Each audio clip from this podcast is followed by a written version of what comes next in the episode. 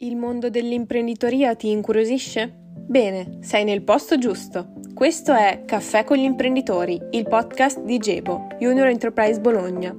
Ora gustati un caffè e buon ascolto.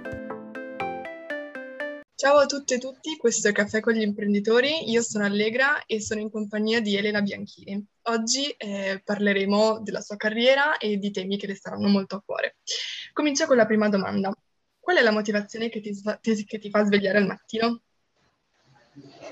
Allora, motivazione che mi fa svegliare al mattino da quando sono diventata mamma sono i miei due figli, vedere le loro facce mezze addormentate al mattino, sicuramente non sono né allegri né divertiti di andare a scuola come tutti gli studenti, però insomma io sono innanzitutto una mamma e poi sono anche una professionista. Sono diventata una, una professionista bra- molto più brava da quando sono mamma, quindi questa è la, la parte più importante. Poi, come dicevo proprio ieri, il lavoro per me è una parte importantissima di come sono io, di quello che sono e se a 52 anni faccio il lavoro che faccio nel digitale è perché ho sempre voluto evolvere la mia professionalità e fare qualcosa che mi diverte. Io mi diverto al lavoro ed è secondo me il segreto del,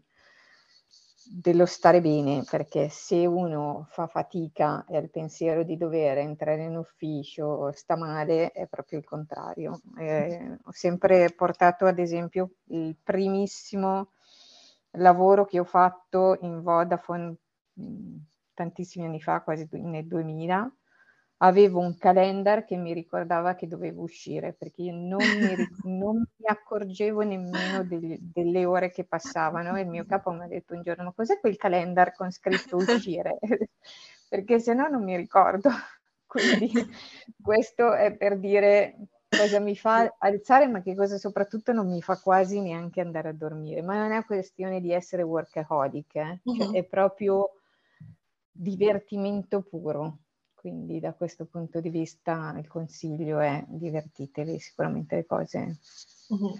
non vi peseranno. E infatti quando si riesce a trovare un lavoro, cioè a unire il lavoro con la passione, quella alla fine è la chiave di una vita anche abbastanza felice. E, e infatti eh, sei un'appassionata di digital products e ricopri il ruolo di product manager nell'azienda in cui lavori. Puoi raccontarci di cosa ti occupi e in generale anche dell'ambito del product management? Sì, allora il prodotto oggi in Italia è ancora una carriera um, un po' di nicchia, ma sicuramente che sta diventando sempre più importante e sulla quale tantissime persone sono impegnate a creare awareness di che cosa sia prodotto. Quindi è una cosa un po' diversa da, da eh, fare project management, è una figura molto rotonda che, che siede, mh, tra virgolette, tra eh, tanti stakeholder e ehm, come diciamo noi è una figura T-shaped, quindi che ha tantissime competenze orizzontali e poi anche una o due, se si è fortunatissimi, eh, conoscenze verticali di uno dei domini sui quali siamo impegnati. Eh, fare il product manager vuol dire eh, essere in grado di portare valore per il cliente e per l'azienda per la quale si lavora. Questo mix è un continuo equilibrio, è un, diciamo fare prodotto e fare un po' il giocoliere tra queste due, eh, tra questi due mh, poli che ci tirano e che dobbiamo far sempre uh, coincidere, nel senso che valore per il cliente e valore per l'azienda è di fatto il prodotto migliore che uno possa rilasciare per il cliente eh, richiede tantissime competenze, come dicevo, di tecnologia soprattutto, ma anche di, di design, di copy, commerciali, eh, una buona base di, di conoscenza dei numeri, di, degli economics, quindi eh, è un lavoro statistica perché c'è tantissimi numeri da leggere, è una bellissima professione che, nella quale non ci si annoia mai e, e, davvero è diventata un po' la mia, la mia seconda parte di carriera, da quando poi l'ho, l'ho cominciato a fare in, in, Vodafone, ho capito che volevo fare quello, insomma, che sicuramente mm. mi rende orgogliosa di quello che faccio e di tutto quello che, che faccio sia per i clienti che per le aziende per le quali lavoro. Ok. E, ehm, per, parlando quindi sempre di product management, perché il product management è importante per un'azienda? Prima parlavo appunto del fatto di trovare valore da entrambe le parti, che quello fosse proprio il fulcro alla fine. Sì, per un'azienda organizzarsi con una funzione di prodotto non è una cosa semplice, è una trasformazione del modo di, di pensare perché di fatto mette un po' in crisi le certezze che le aziende tradizionalmente hanno sempre avuto. Ci sono fior fior di letterature scritte ormai su esempi che, che fanno capire quanto dobbiamo, come si dice in inglese, nel nostro gergo c'è tanto inglese, trust the process, no? Sì. Cioè il, il processo di fare il prodotto è una continua scommessa, cioè un continuo mm, challenge di un'ipotesi. Io faccio l'ipotesi che questa cosa possa funzionare, ma la devo far testare ai clienti, capire se i clienti rispondono bene, male e via via, come anche qui come nel gergo, iterare, cambiare e mm. modificarlo finché trovo il prodotto migliore. Io non concepisco nessun prodotto giusto al primo giro, anzi, cioè in generale eh, il failure is part of the process, quindi davvero eh, attraverso fallimenti veloci e continui iteriamo, impariamo e capiamo che cosa vuole il cliente. Quindi è molto diverso dal ragionamento tradizionale di come si faceva, non so, vent'anni fa, dove si lanciava un prodotto magari sulla base di una velocissima ricerca di mercato, no? Mm-hmm. magari nel, fatta da un'agenzia esterna che prendeva un certo segmento di clienti, non era mai un ver- una vera rappresentazione del, del, cliente poi finale che avrebbe utilizzato il prodotto, né mm-hmm. si riusciva a capire veramente fino in fondo che cosa voleva il cliente, perché in fondo si facevano domande molto mirate. Eh, ti servirebbe un una tariffa per parlare di, di cose che appunto appartengono, fatta così e così, certo il cliente ti dice sì, però certo. non sa cosa in realtà forse vorrebbe veramente, no? Oggi fare prodotto è davvero mh, mm, mettersi in una posizione di umiltà e anche tante volte di imparare appunto a mh, mm, buttare via le proprie certezze e fidarsi della risposta del cliente. Quindi c'è un, un esempio che faccio sempre, che se io avessi portato on board, quando lavoravo in aziende più tradizionali, il banner che poi ha vinto in uno dei nostri test uh, tempo fa, Londra non è un bel posto, chiunque mi avrebbe detto tu sei matta, questa cosa non funziona. No, ma proprio no, invece era il banner che di fatto per l'azienda convertiva di più, che portava più valore all'azienda. Quindi questo è l'esempio che faccio sempre per dire cosa vuol dire trust process. Vuol dire veramente trust process, non qualcosa di strano. È qualunque cosa potrebbe essere quella giusta o quasi. Eh. Ovviamente non è che andiamo totalmente a caso, però dobbiamo essere aperti a capire che cosa vuole il cliente e che cosa attira il cliente indipendentemente dalla nostra opinione. Questo mm-hmm. è molto complesso in molte organizzazioni, ecco perché per tornare alla domanda, cioè serve un'azienda che abbia voglia di lasciare un po' il, il modo di lavorare ehm, precedente e, e con difficoltà perché non è un processo che avviene overnight naturalmente, anche perché attorno a noi l'ecosistema magari questo tipo di trasformazione non l'ha fatta, il nostro competitor non ha fatto questa trasformazione, quindi inizialmente può essere anche percepito come una cosa che allunga no, i processi, ma alla fine insomma è, è davve- porta davvero tanto tanto valore. Esatto. E parlando sempre di, di valore, eh, però spostandoci più sulla parte umana, quindi proprio della gestione di un team di persone. Da director appunto gestisci addirittura più team di persone e per questo ti chiedo qual è l'elemento più importante per guidare un team e ottenere dei buoni risultati dal proprio team. Ma il, il, segreto è un po' sempre lo stesso, che è quello che un po' si riconduce all'inizio della, dell'intervista. No? Ovviamente eh, l'azienda nella quale si lavora deve creare le condizioni per, per far sì che i manager in generale possano rendere propri, le proprie persone, le persone che lavorano all'interno dell'azienda, felici di andare tutte le mattine a lavorare, no? che dargli una motivazione per alzarsi. Quindi è importante il purpose di, di, di, quello che si fa, essere chiari, essere trasparenti. Dove posso intervenire io, ovviamente, creare la possibilità per le persone di crescere, evolvere, imparare, perché questo è un altro, un'altra componente che comunque fa parte di questa, eh, questa soddisfazione di lavorare insieme reciprocamente, una cultura del feedback il più possibile aperto, quindi strutturato. Io nel, nel, nella mia bio dico happy teams, ma perché insomma dopo vent'anni ormai diverse persone mi hanno riconosciuto questa cosa di creare un, un ambiente all'interno dei miei team il più possibile safe. Naturalmente è un mix tra quello che faccio io e quello che, che poi succede nelle singole aziende. Però mh, è importante anche come manager poter in, insomma, essere in grado di impattare questa leva tra persona che lavora per quell'azienda e, e, e azienda stessa, no? il patto che se si rompe un po', un po' poi le cose non funzionano. Mm-hmm. Concordo pienamente. E cercando di legarci anche al, al, product management di cui abbiamo parlato prima, e ci sono delle caratteristiche in comune tra il people management di cui abbiamo parlato adesso, di un team, e il product management invece di, di per un prodotto?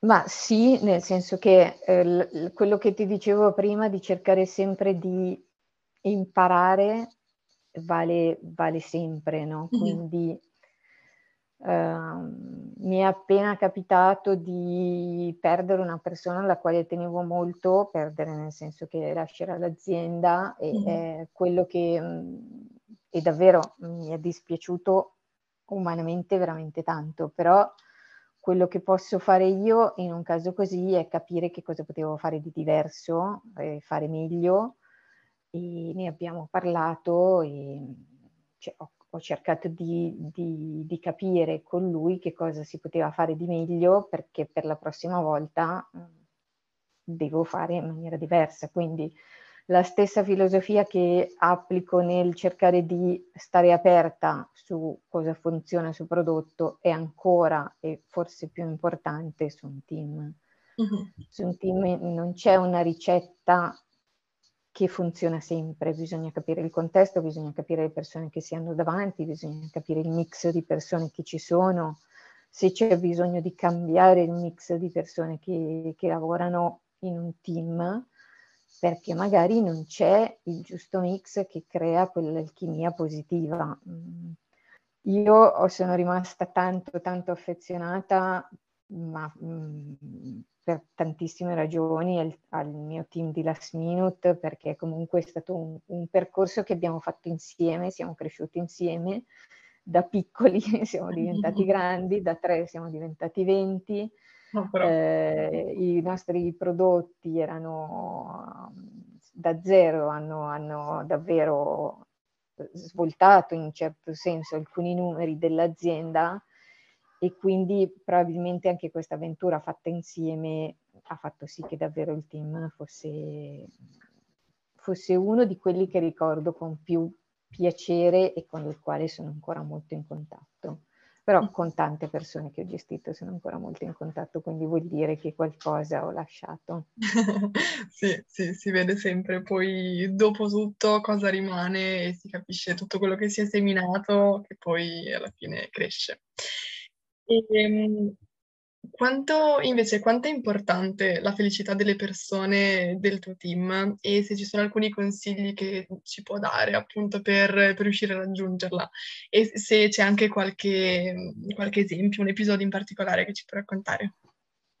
Sì, è proprio l'esempio più bello, ma ne avrei tanti altri, però l'ultimo eh, che, tra virgolette, mi ha lasciato tantissimo come manager perché comunque il rapporto tra manager e, e persone deve essere mm, reciproco eh, e devo dire che appunto questa persona in particolare aveva una sua, la sua volontà di continuare un percorso che aveva fatto come start-upper, ma nello stesso tempo voleva, voleva capire che cosa fosse fare prodotto. Non l'aveva mai fatto, quindi comunque mi ha chiesto di entrare nel mio team ed è stata un po' un, una scommessa. Uh-huh.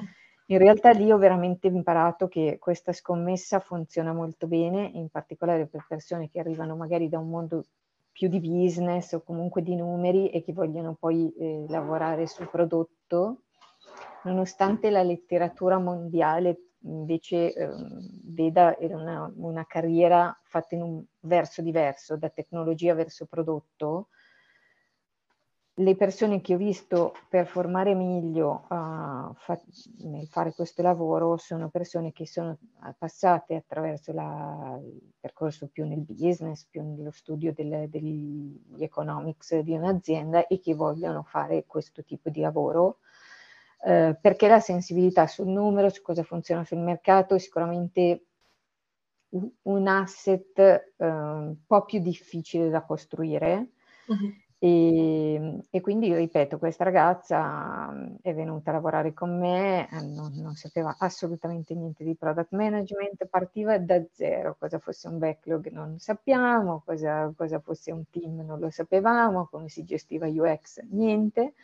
Però ehm, lei ci ha messo tantissimo impegno, eh, mi ha chiesto di poter continuare ad avere comunque le, la sua attività come start-upper e al, di, in primis eh, sono rimasta un po' sconcertata perché naturalmente avevamo appena finito di fare tutto un discorso, guarda però sta imparando, guarda, esatto eh, cioè, ci sono tante cose che ancora non sai, guarda, ti do comunque un'area molto critica, perché comunque era un'area davvero critica, posso fare part-time, eh, è stata per me un momento di aspetta, perché no, dopo tutto quello che ti ho detto, però nello stesso tempo nella mia mente è passata questa cosa. Primo, che se io le avessi detto di sì, lei sarebbe stata contenta e avrebbe iniziato con lo spirito che è sempre contraddistinto questa intervista che vorrei sempre un po' uh, mm-hmm.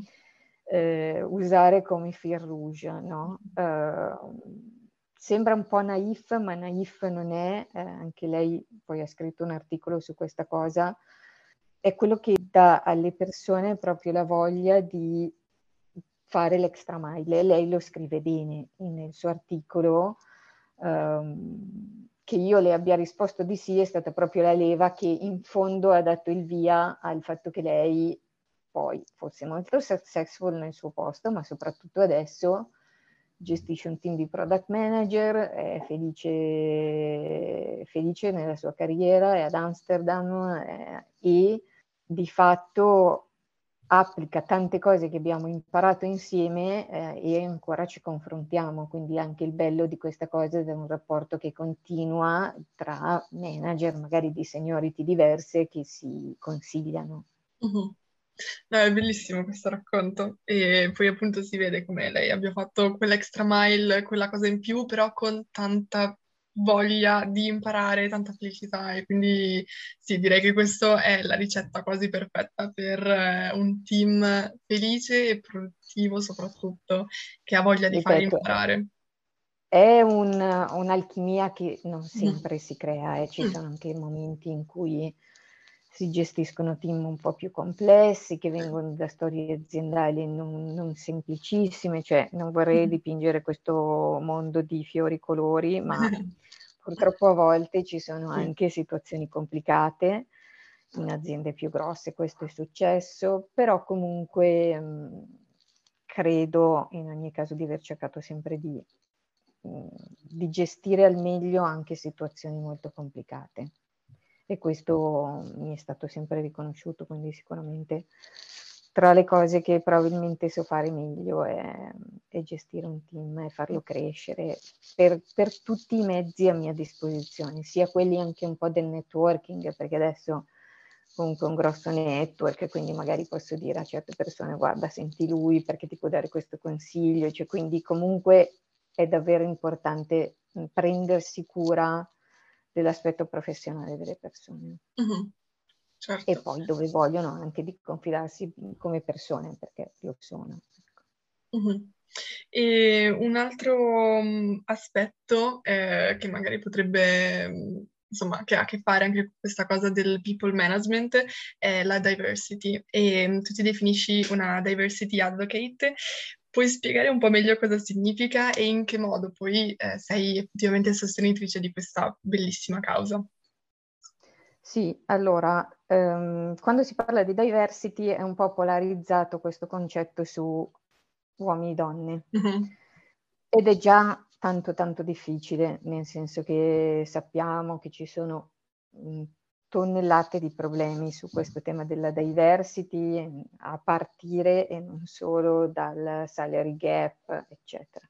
Quello che a me sta particolarmente a cuore e che ho sofferto in alcuni momenti della mia carriera è la diversity di background e di, di età, piuttosto che di percorso, piuttosto che eh, non sempre per fare lo stesso esempio, ma perché purtroppo, da, purtroppo o per fortuna è l'esempio che rappresenta meglio questo, questo concetto qui.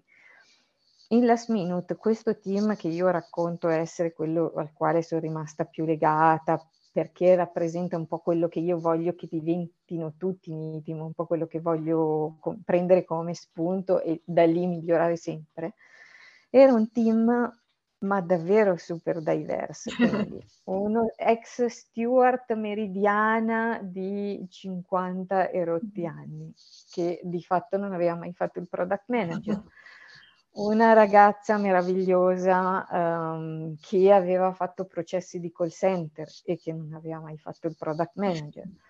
Uh, una persona che aveva fatto prodotto, ma non prodotto moderno, con i team che veniva da una grande azienda e quindi ha portato con sé la struttura. Um, quindi tutti questi singoli background, indipendentemente un po' dal gender, hanno fatto sì che, e poi c'erano anche persone dell'azienda stessa, hanno fatto sì che questo team avesse la spinta a a confrontarsi, a avere idee, a metterle sul tavolo, a non aver paura di dire, eh, di esprimere la propria opinione, no? di sentirsi libero. In molte aziende c'è una cultura molto forte di un certo tipo di background.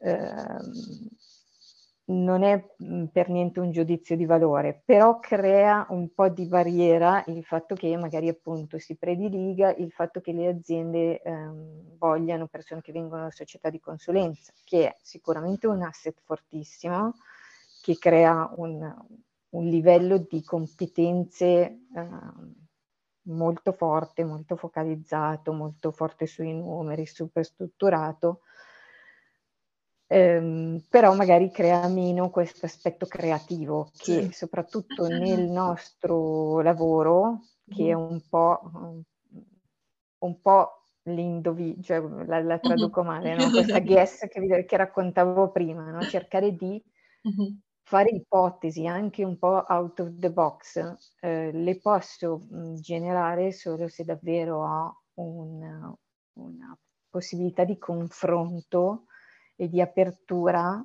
molto forte. Quindi la diversity per me è questo. Sì, no, eh, sono, sono, completamente d'accordo su questa cosa. E invece eh, durante la tua carriera hai notato un cambiamento riguardo l'importanza che si dà alla diversity all'interno delle aziende in cui hai lavorato? Sicuramente, sicuramente. Cioè, io, eh, nonostante il mio lavoro così molto molto cool e molto young, io ho cominciato a fare, eh, a lavorare nel 1995, anzi 96, e devo dire che l'ambiente non era proprio di, quelli, di quelli più diversi in assoluto, um, però venivo anche da ingegneria dove erano 20 donne su 400 solo nella mia sezione, poi c'erano anche situazioni ancora più, più tragiche, tipo meccanica, dove ce n'erano due o tre, quindi così.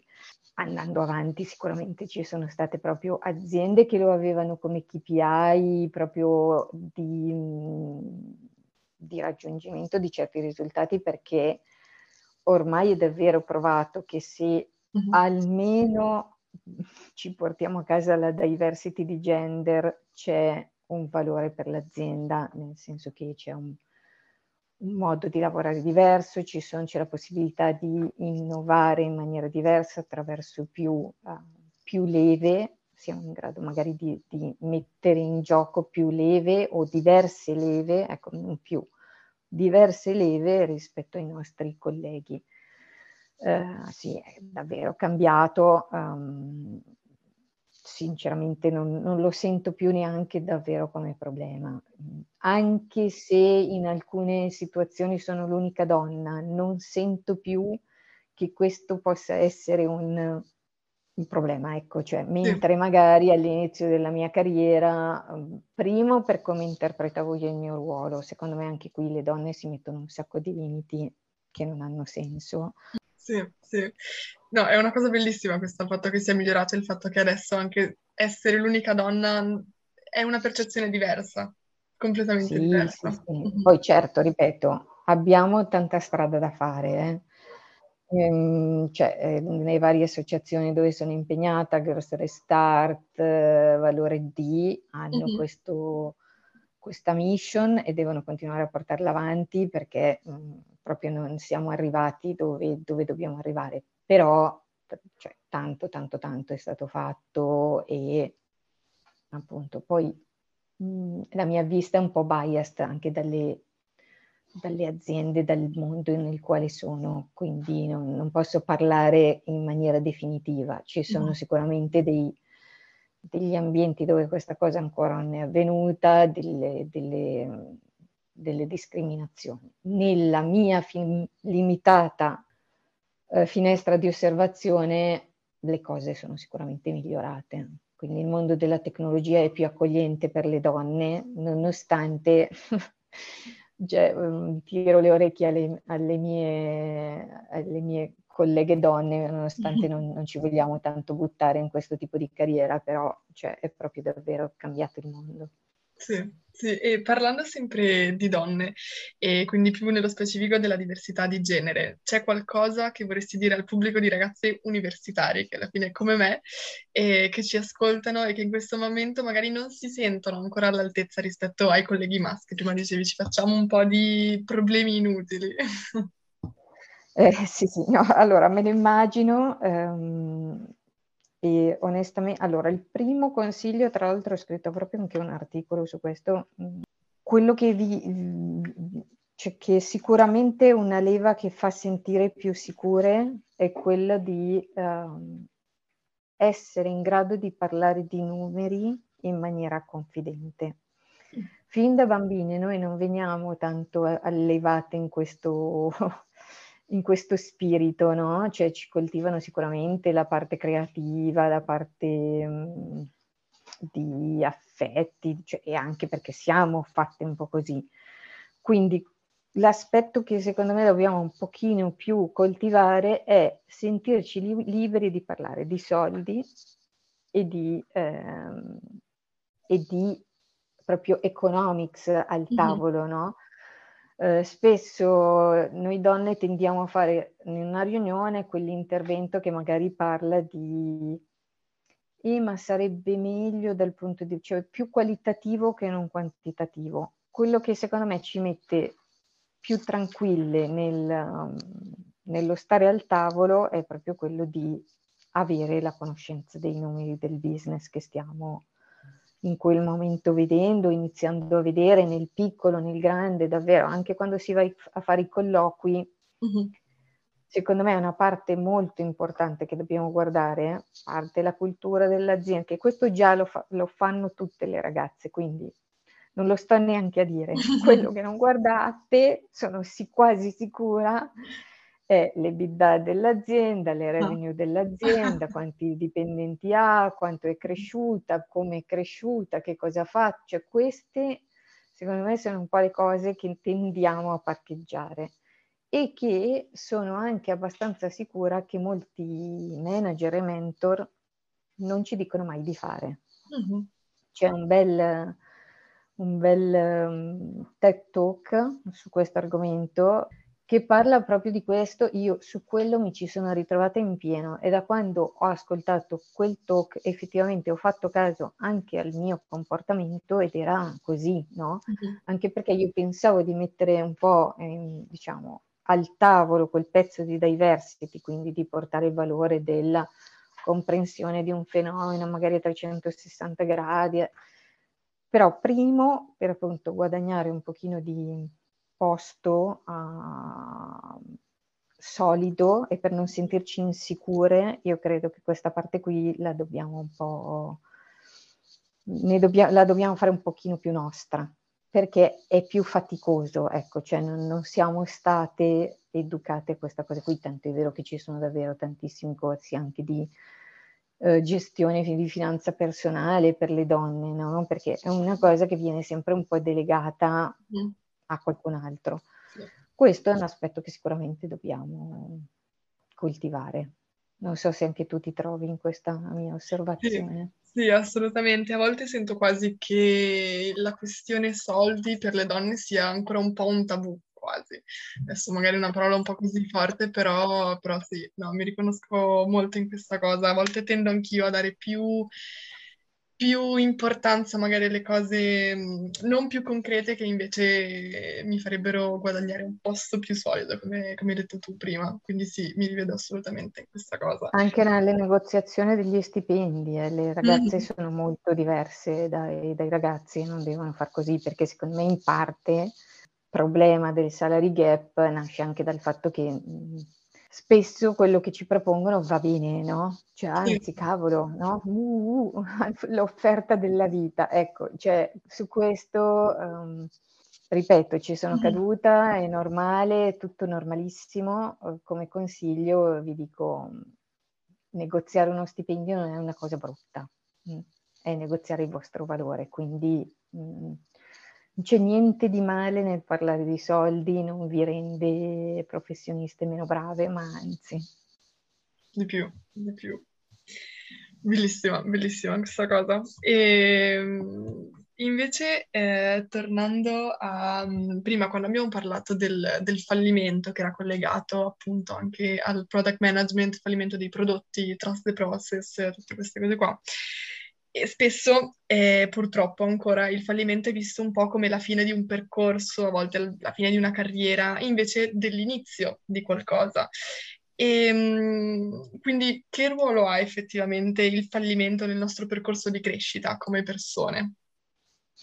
Enorme. Allora, è, è molto difficile. Per una persona eh, il fallimento non è una cosa che, che, che piace, no? Mm Nessu- a nessuno piace fallire, eh, però anche qui probabilmente dobbiamo lavorare sia nell'insegnare ai nostri figli, eh, quindi proprio iniziare fin da subito a capire che il fallimento, non passare un esame, uh-huh.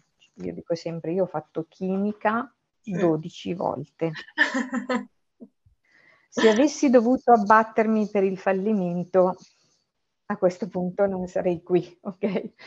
Cioè, fare chimica 12 volte è un esempio stupido che però fa capire che cioè, non mi misura il fatto di aver fallito un esame, so che è un esame che devo fare perché per diventare ingegnere allora era obbligatorio e come un mulo ho ritentato, ritentato e non mi sono sentita meno brava perché lo facevo 12 volte. Uh-huh. Il mio cervello probabilmente quel tipo di materia, o per come lo studiavo io, o perché qualcuno mi ha insegnato a studiarlo, o semplicemente perché io non la capivo, mh, mm, non, eh, non, mi aiutava. Però questo non è un, un handicap, la cosa importante è sapere che ti puoi rialzare, riprovare in un altro modo. Ecco, cioè forse quello che potrei dire rispetto a t- t- tirando le logiche di prodotto è che mm. ovviamente si prova una soluzione diversa, non uh-huh. si continua no, a fare sempre lo stesso errore, a ripetere, perché comunque il risultato del test ti darebbe sempre la stessa cosa, quindi mm. iterare anche nel fallimento velocemente, quindi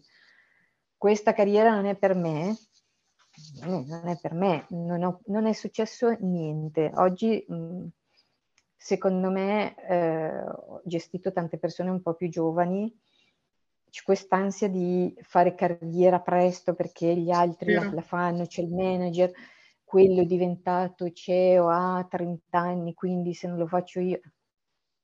Allora, take it easy, cioè nel senso, take it easy, um, provate qual è il vostro, la vostra strada, ovviamente senza far, far, impazzire i vostri genitori, perché poi io mi metto anche pa- nei panni dei genitori, però cioè, non succede niente, si è scelto il corso di laurea sbagliato, bene, si cambia, si sceglie quello giusto, capendo dagli errori fatti su quello che cosa non andava bene Ecco, spesso vedo invece questo incapponirsi nel rifare gli stessi errori. Sì, sì. No, sono bellissime queste esperienze di vita che, che ci stai raccontando, perché fanno davvero capire come effettivamente imparare da, tra virgolette, un fallimento oppure davvero un fallimento, non abbattersi, ma anzi imparare, quindi learn fast da, da queste cose qua. E con questo ti ringrazio tantissimo Elena per questa chiacchierata e, e a voi per averci ascoltato. Vi auguro una splendida giornata e alla prossima puntata.